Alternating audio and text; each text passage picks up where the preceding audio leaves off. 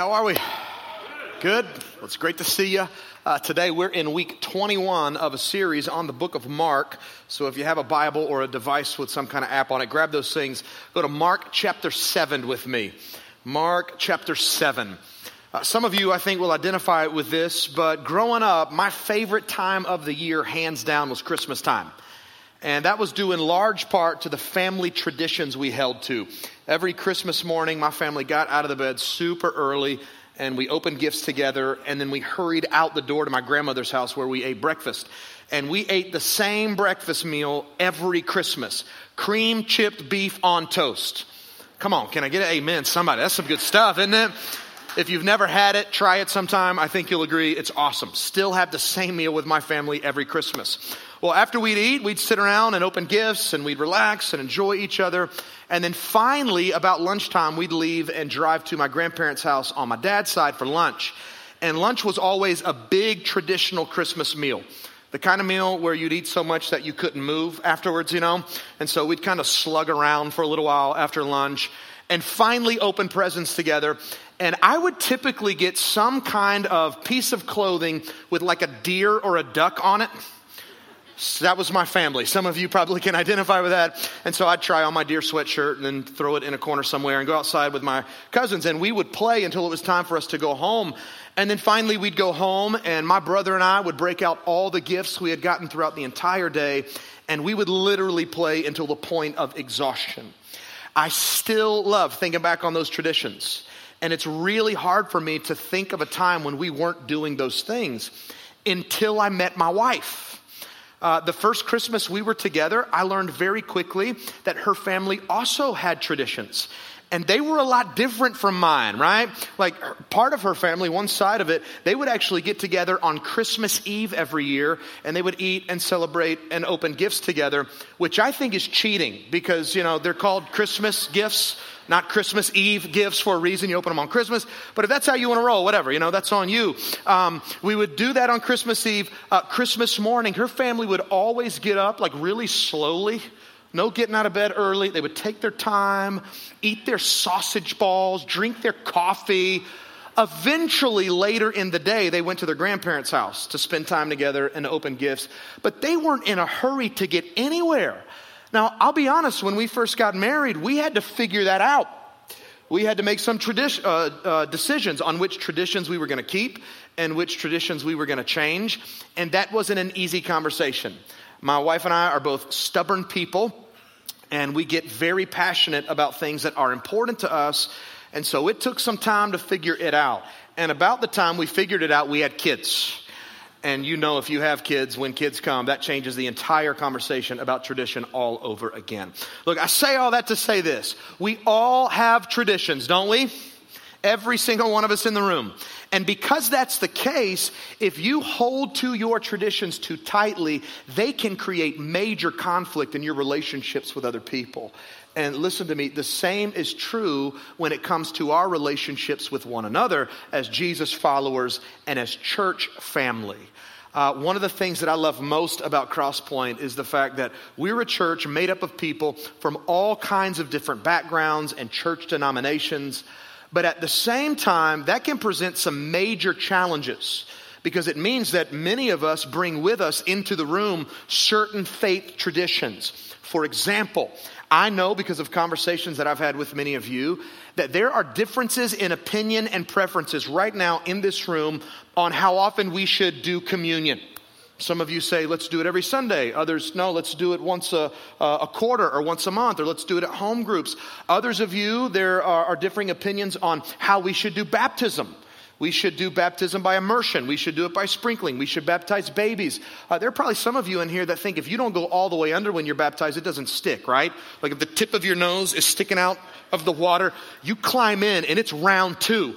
Um, there are differences in opinion on how many hymns we should sing versus worship songs. Some of us differ in, in thinking about things like speaking in tongues, Sunday school, what we should wear, and how we should dress when we come to church. And then there are others of us in here that are probably better off than the rest of us. It's those of you that didn't grow up in church at all. And so the only faith traditions you're familiar with are the ones that we've presented to you here at Crosspoint. Even we have certain traditions. Again, I say all that to make this simple point. We all have traditions, every single one of us. And having traditions is not the issue. Because a lot of times those traditions that we carry aren't good or bad, they just are what they are. The issue is this if you hold to your faith traditions too tightly, certain traditions, they can absolutely crush your relationships with other believers while breeding in you an arrogance concerning your standing before God. And if that's confusing in any way, I think it's going to make a lot of sense as we work through our passage, all right? So let's dive in. Mark chapter 7. We'll pick up and start reading in verse 1. And if you don't have a Bible, this will be up on the screens for you, all right? Here's what it says. Now, when the Pharisees gathered to him, that's Jesus, some of the scribes who had come from Jerusalem, they saw that some of his disciples ate with hands that were defiled, that is, unwashed. For the Pharisees and all the Jews do not eat unless they wash their hands properly. This, mind you, is Mark's commentary on the story, uh, what you see in parentheses. Uh, they don't wash their hands uh, or eat unless they wash their hands properly, holding to the tradition of the elders. And when they come from the marketplace, they do not eat unless they wash. And there are many other traditions that they observe, such as the washing of cups and pots and copper vessels and dining couches. So Mark ends his commentary and he goes back to the story. And the Pharisees and the scribes asked him, Jesus, why do your disciples not walk according to the tradition of the elders, but eat with defiled hands? We'll stop there and talk, all right? Here's what we just read. There was a group of religious leaders made up of both scribes and Pharisees who traveled from Jerusalem to Galilee where Jesus lived and did ministry. And it's believed that they made this journey to investigate Jesus, much like they did in Mark chapter 3. And so, to be really clear, these guys came looking for problems. They had every intention of finding Jesus and or his disciples doing certain things they didn't approve of. Now, I'm curious, have you ever spent much time around a person like that?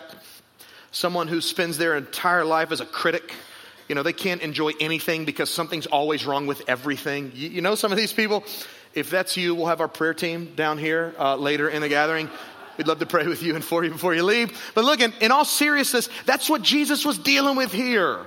He was dealing with a bunch of men who showed up trying to find something wrong and they found it. They noticed that Jesus' disciples were eating food without washing their hands. Now, you need to understand that had nothing to do with personal hygiene right? They weren't thinking to themselves, oh, these guys are rough and tough fishermen, or they've been, you know, working in the dirt and they've got uh, unclean hands and they're putting food in their mouth and that's disgusting. They weren't a bunch of germaphobes. It had nothing to do with that. It had everything, look, everything to do with tradition. The tradition of the elders that Mark mentions in our passage. Uh, this was the oral tradition about the Old Testament law that had been passed down from generation to generation. Eventually, that oral tradition was written down around the year 200 AD in what's known as the Mishnah. But during Jesus' time on earth, it was still oral in form.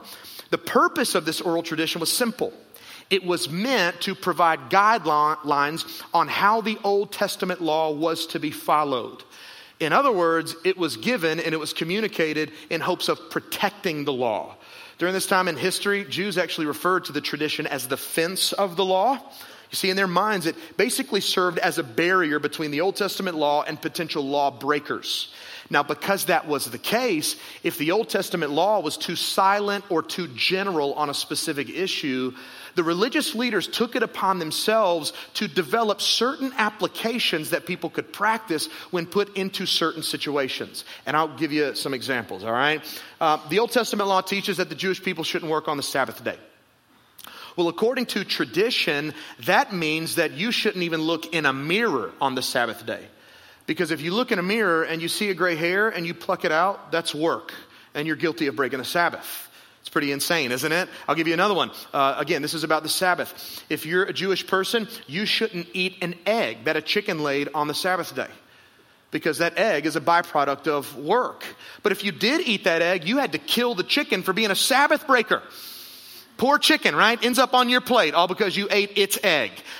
I know some of you are probably thinking right now when you hear that, wow, James, it sounds like those guys worked really hard to live in the weeds back then.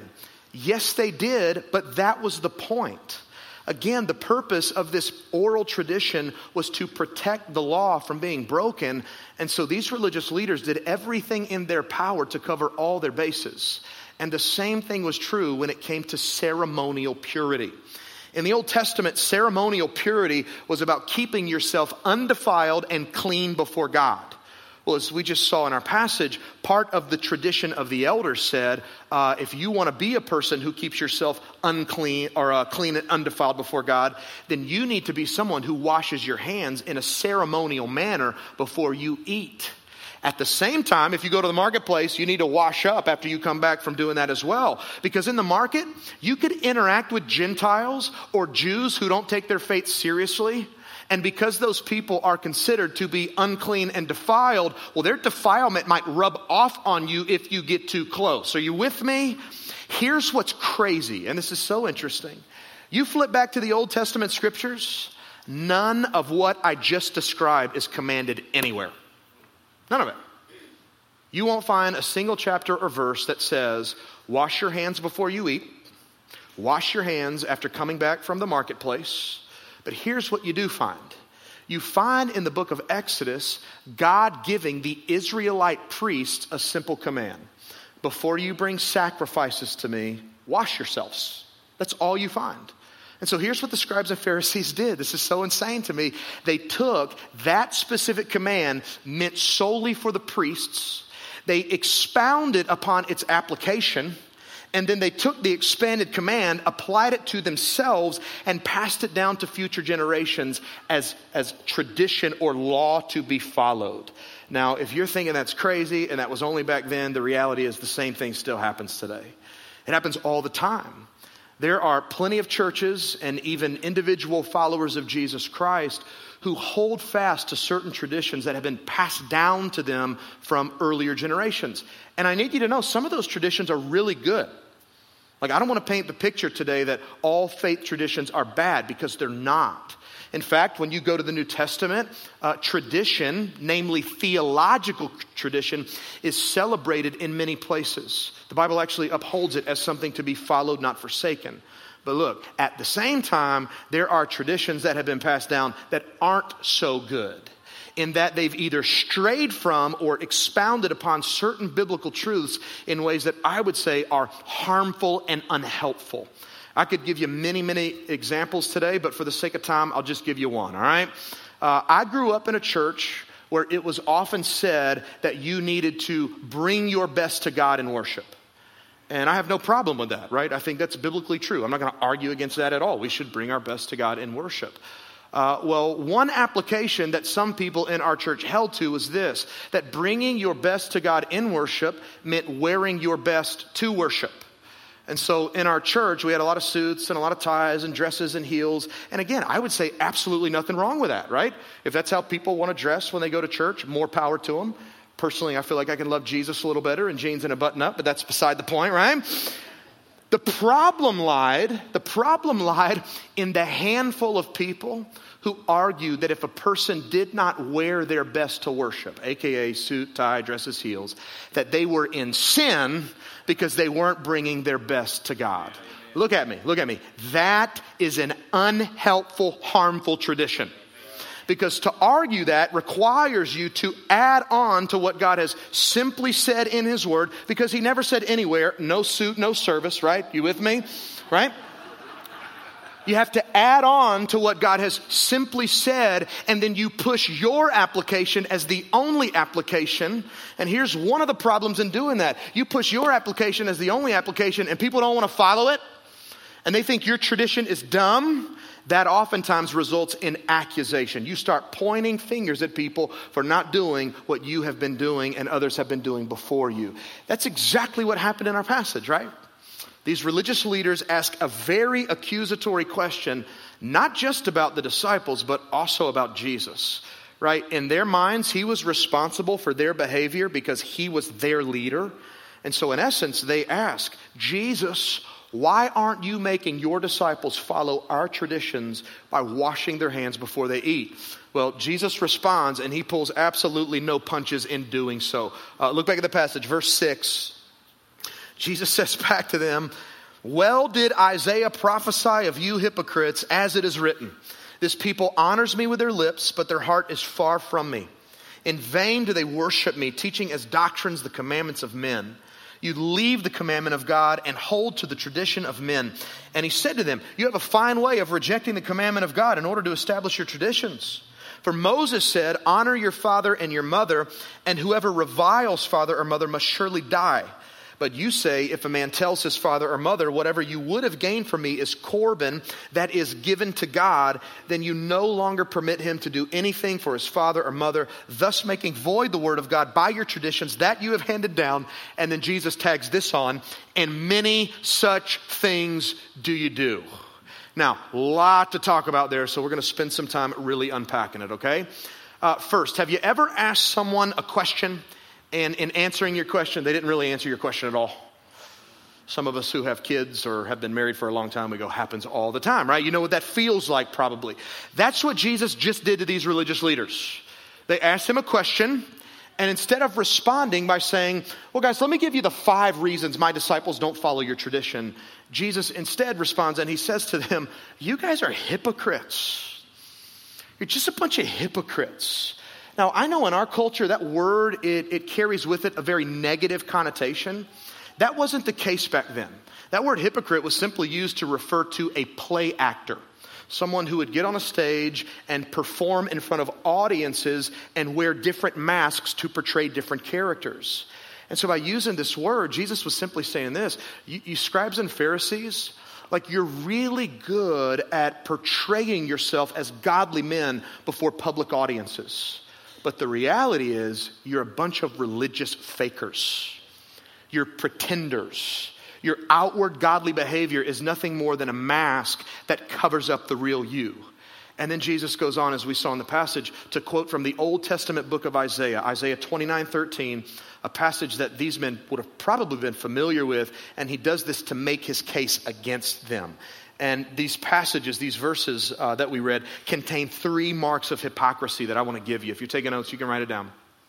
The marks of hypocrisy are these according to what Jesus says heartless living, empty worship, selective obedience. Heartless living, empty worship, selective obedience. And we'll just walk through them so they make sense, all right? First, Jesus accuses these men of heartless living. He says to them out of Isaiah, You're a bunch of guys who honor God with your lips, right? You talk a big game, but your hearts are far, far from the Lord. So, in other words, you say all the right religious things. In certain cases, you even do the right religious things, but the problem is you do it all for the wrong reasons. You see, their heart wasn't in it. And this is a great reminder for us. Please don't miss this. If you're taking notes, just scribble down, whatever you're writing, real quick, and look up here if you will. This is a great reminder for us that God could care less about our behavior if He doesn't have our hearts. You with me? Let me just say it again. I need you to hear me. God could care less about your behavior if He doesn't have your heart. You see, we can be those people who spend our entire lives uh, saying the right things and doing the right things. But if our motivation for doing those things isn't love for God and love for people, God isn't interested. I know I preach this all the time here at Crosspoint, and I'll keep preaching it. You know what's God, what God is interested in? Your heart. That's what He wants. And so you can live your entire life, again, as that person who on the outside it looks like you've got it all figured out. But if on the inside something is off, there's a problem. You become like these men in the passage who were great at honoring God publicly, but privately they lacked in devotion to Him. Heartless living. Uh, number two is empty worship. Empty worship. Jesus accused these men of worshiping God in vain. The picture there is of someone bringing something to God that is useless. It has no purpose. It's fleeting, or in other words, it's empty. And you can think about it like this if you want to just make it practical for yourself. Imagine the person who comes into a room like this on Sunday and they sing loudly and they raise hands and they take notes and they say amen, but it's all put on. But like it's a show. Uh, they put it on to help them feel better about themselves or they put it on to impress the people around them. It has absolutely nothing to do with honoring God, it has everything to do with honoring self. That's empty worship.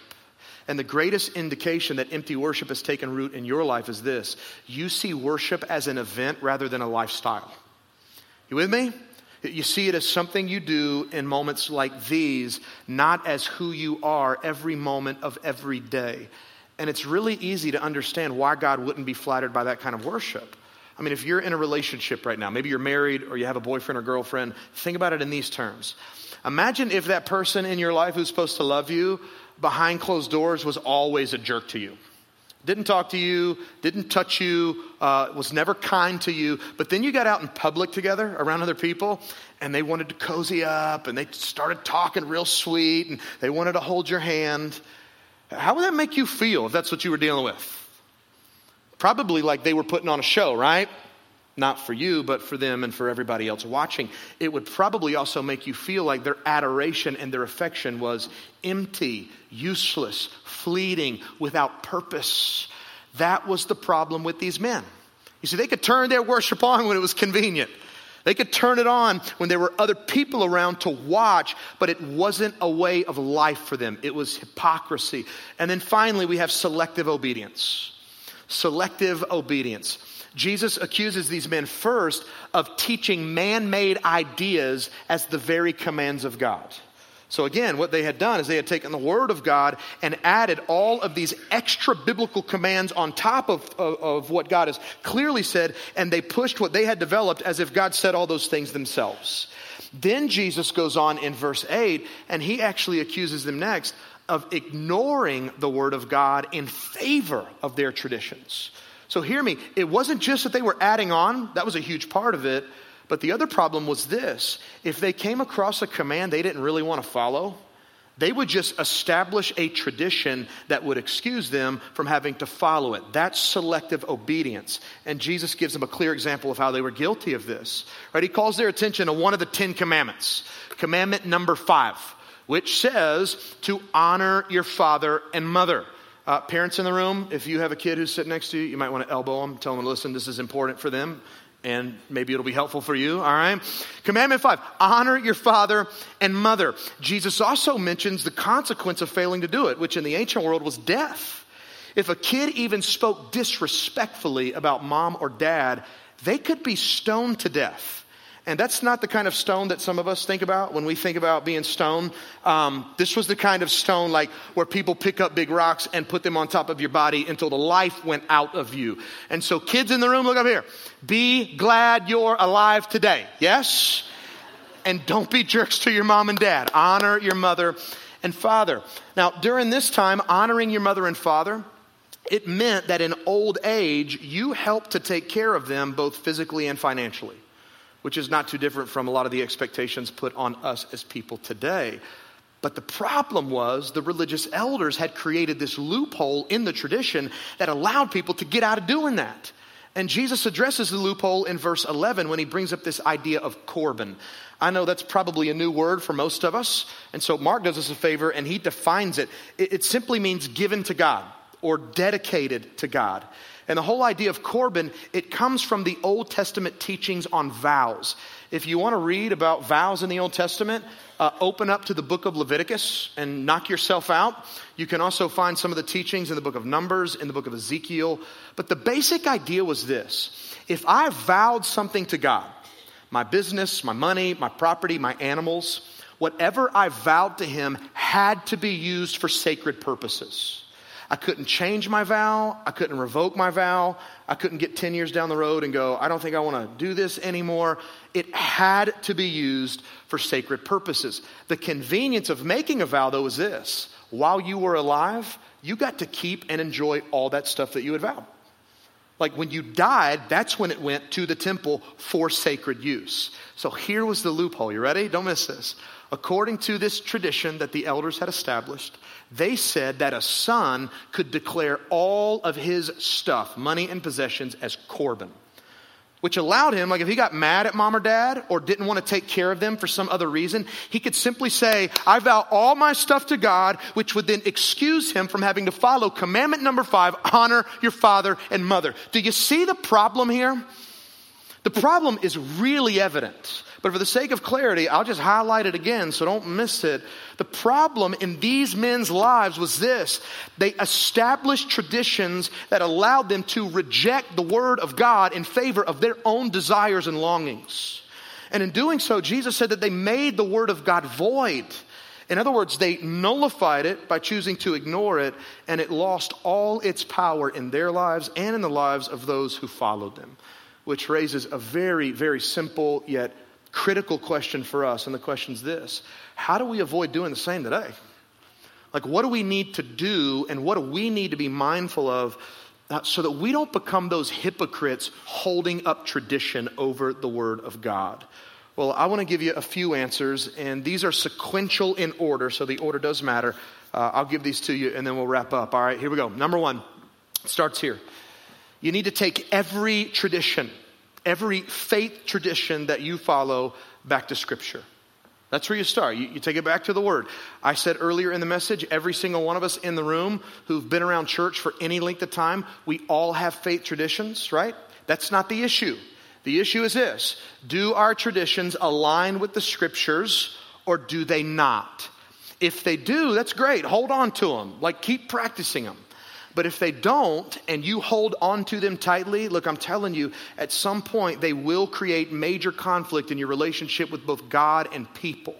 And so it's really, really important for every single one of us in the room, including this guy on the platform, to take our faith traditions back to the Word of God periodically and to evaluate them in light of what He said. That's the starting place. You take every tradition back to Scripture. Now, after you do that, here's what you do next you ask the why question. You ask the why question. The why question is this Why am I doing this? Or as a church, we would ask the question, why are we doing this? And I'll give you some really practical questions to go along with this so you hear how it kind of fleshes out, all right? Uh, are we doing this because it's theologically correct? Or is this tradition simply a preference? Or, worst case scenario, does this even contradict the Word of God in some way? Uh, secondly, are we doing this because it's wise to do it? Or are we holding fast to this tradition in a legalistic manner? You see, that was one of the big problems here in this passage. These men had created all of these legalistic conditions and put them on top of the law, thinking that if somehow they followed all the extra rules, that God would somehow be more impressed and pleased with them. And again, the scary thing is it still happens in our world today.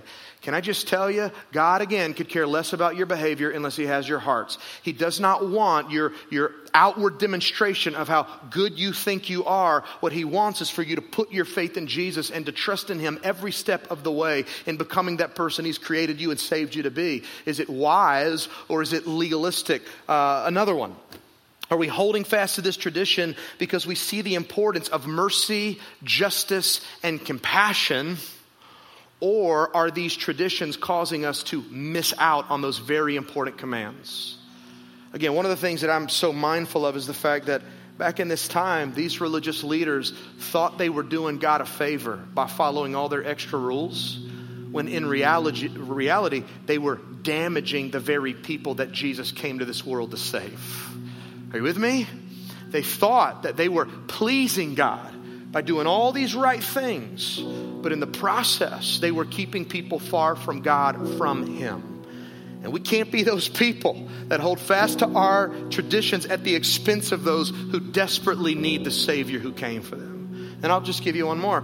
Um, are these traditions helping us to follow Jesus in fulfilling the Great Commission? Or are we doing the things that we've always done because that's the way we've always done them? Now, look, when you answer those why questions, you have to be really honest and really humble in answering them, even if it's uncomfortable and painful to do so. And I know some of you in the room, you've probably laid down certain traditions along the way.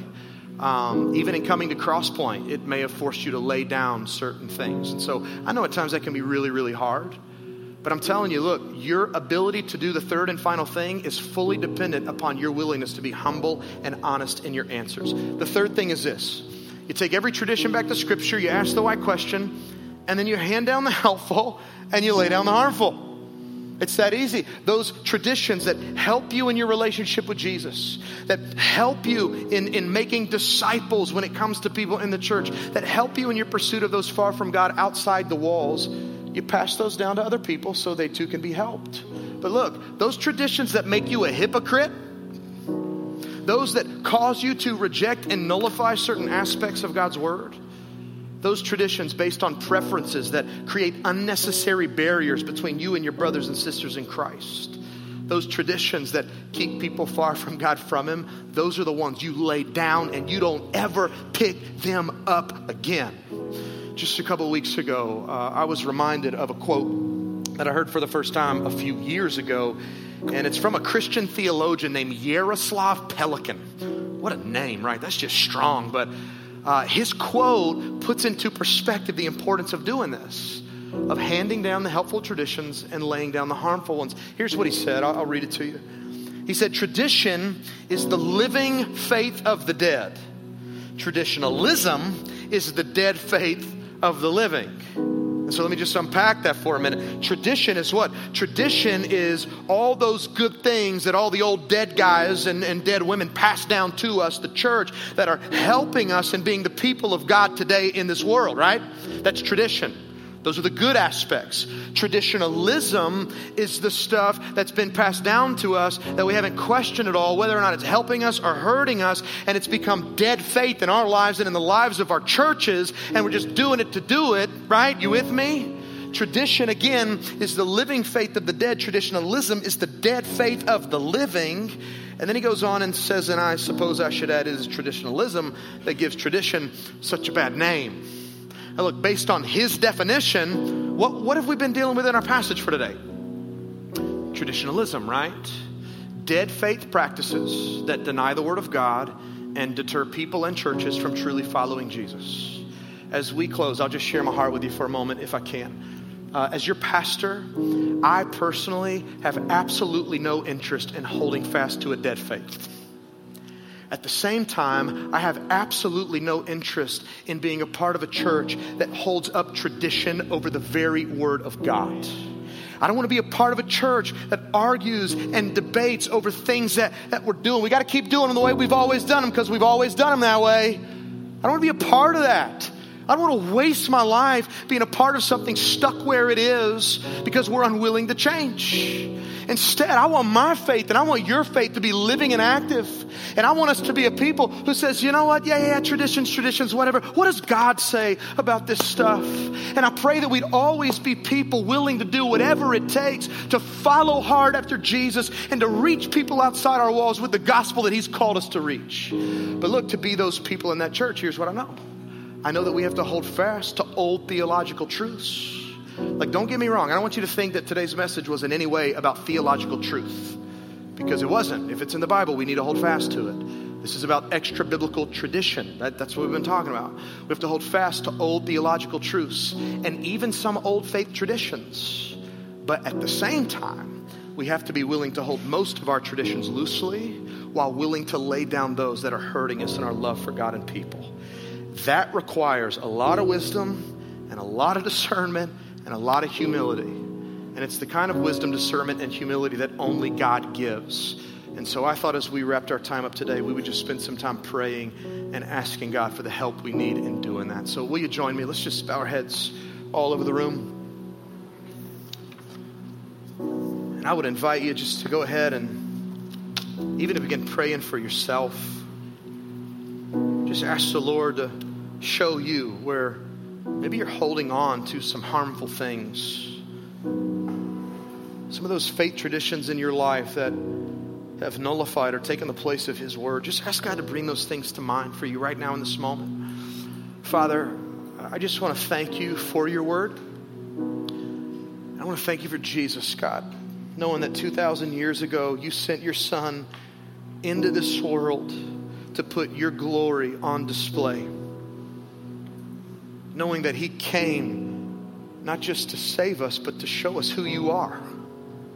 And God, I thank you that today we got a clear picture of how you feel about dead, lifeless tradition. God, if some of us in the room are holding on to certain traditions right now that are hurting us and hurting others, God, would you show us that? And would you give us what we need to just lay those things down today?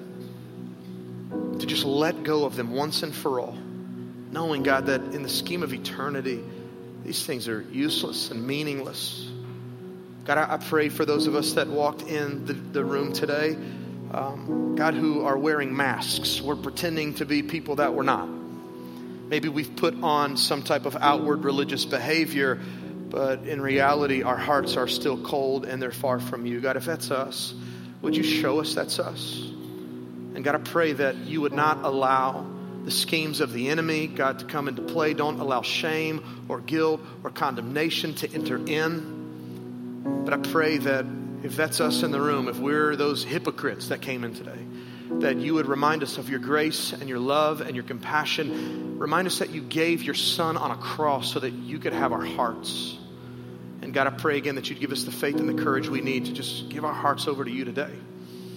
So, God, in the next few moments, would you just work in this place, move in ways that only you can, speak to us in ways that we need. And God, we trust you for it. Lord, we love you so much, and we're thankful for your great love for us. And we pray all this in Jesus' name. Amen.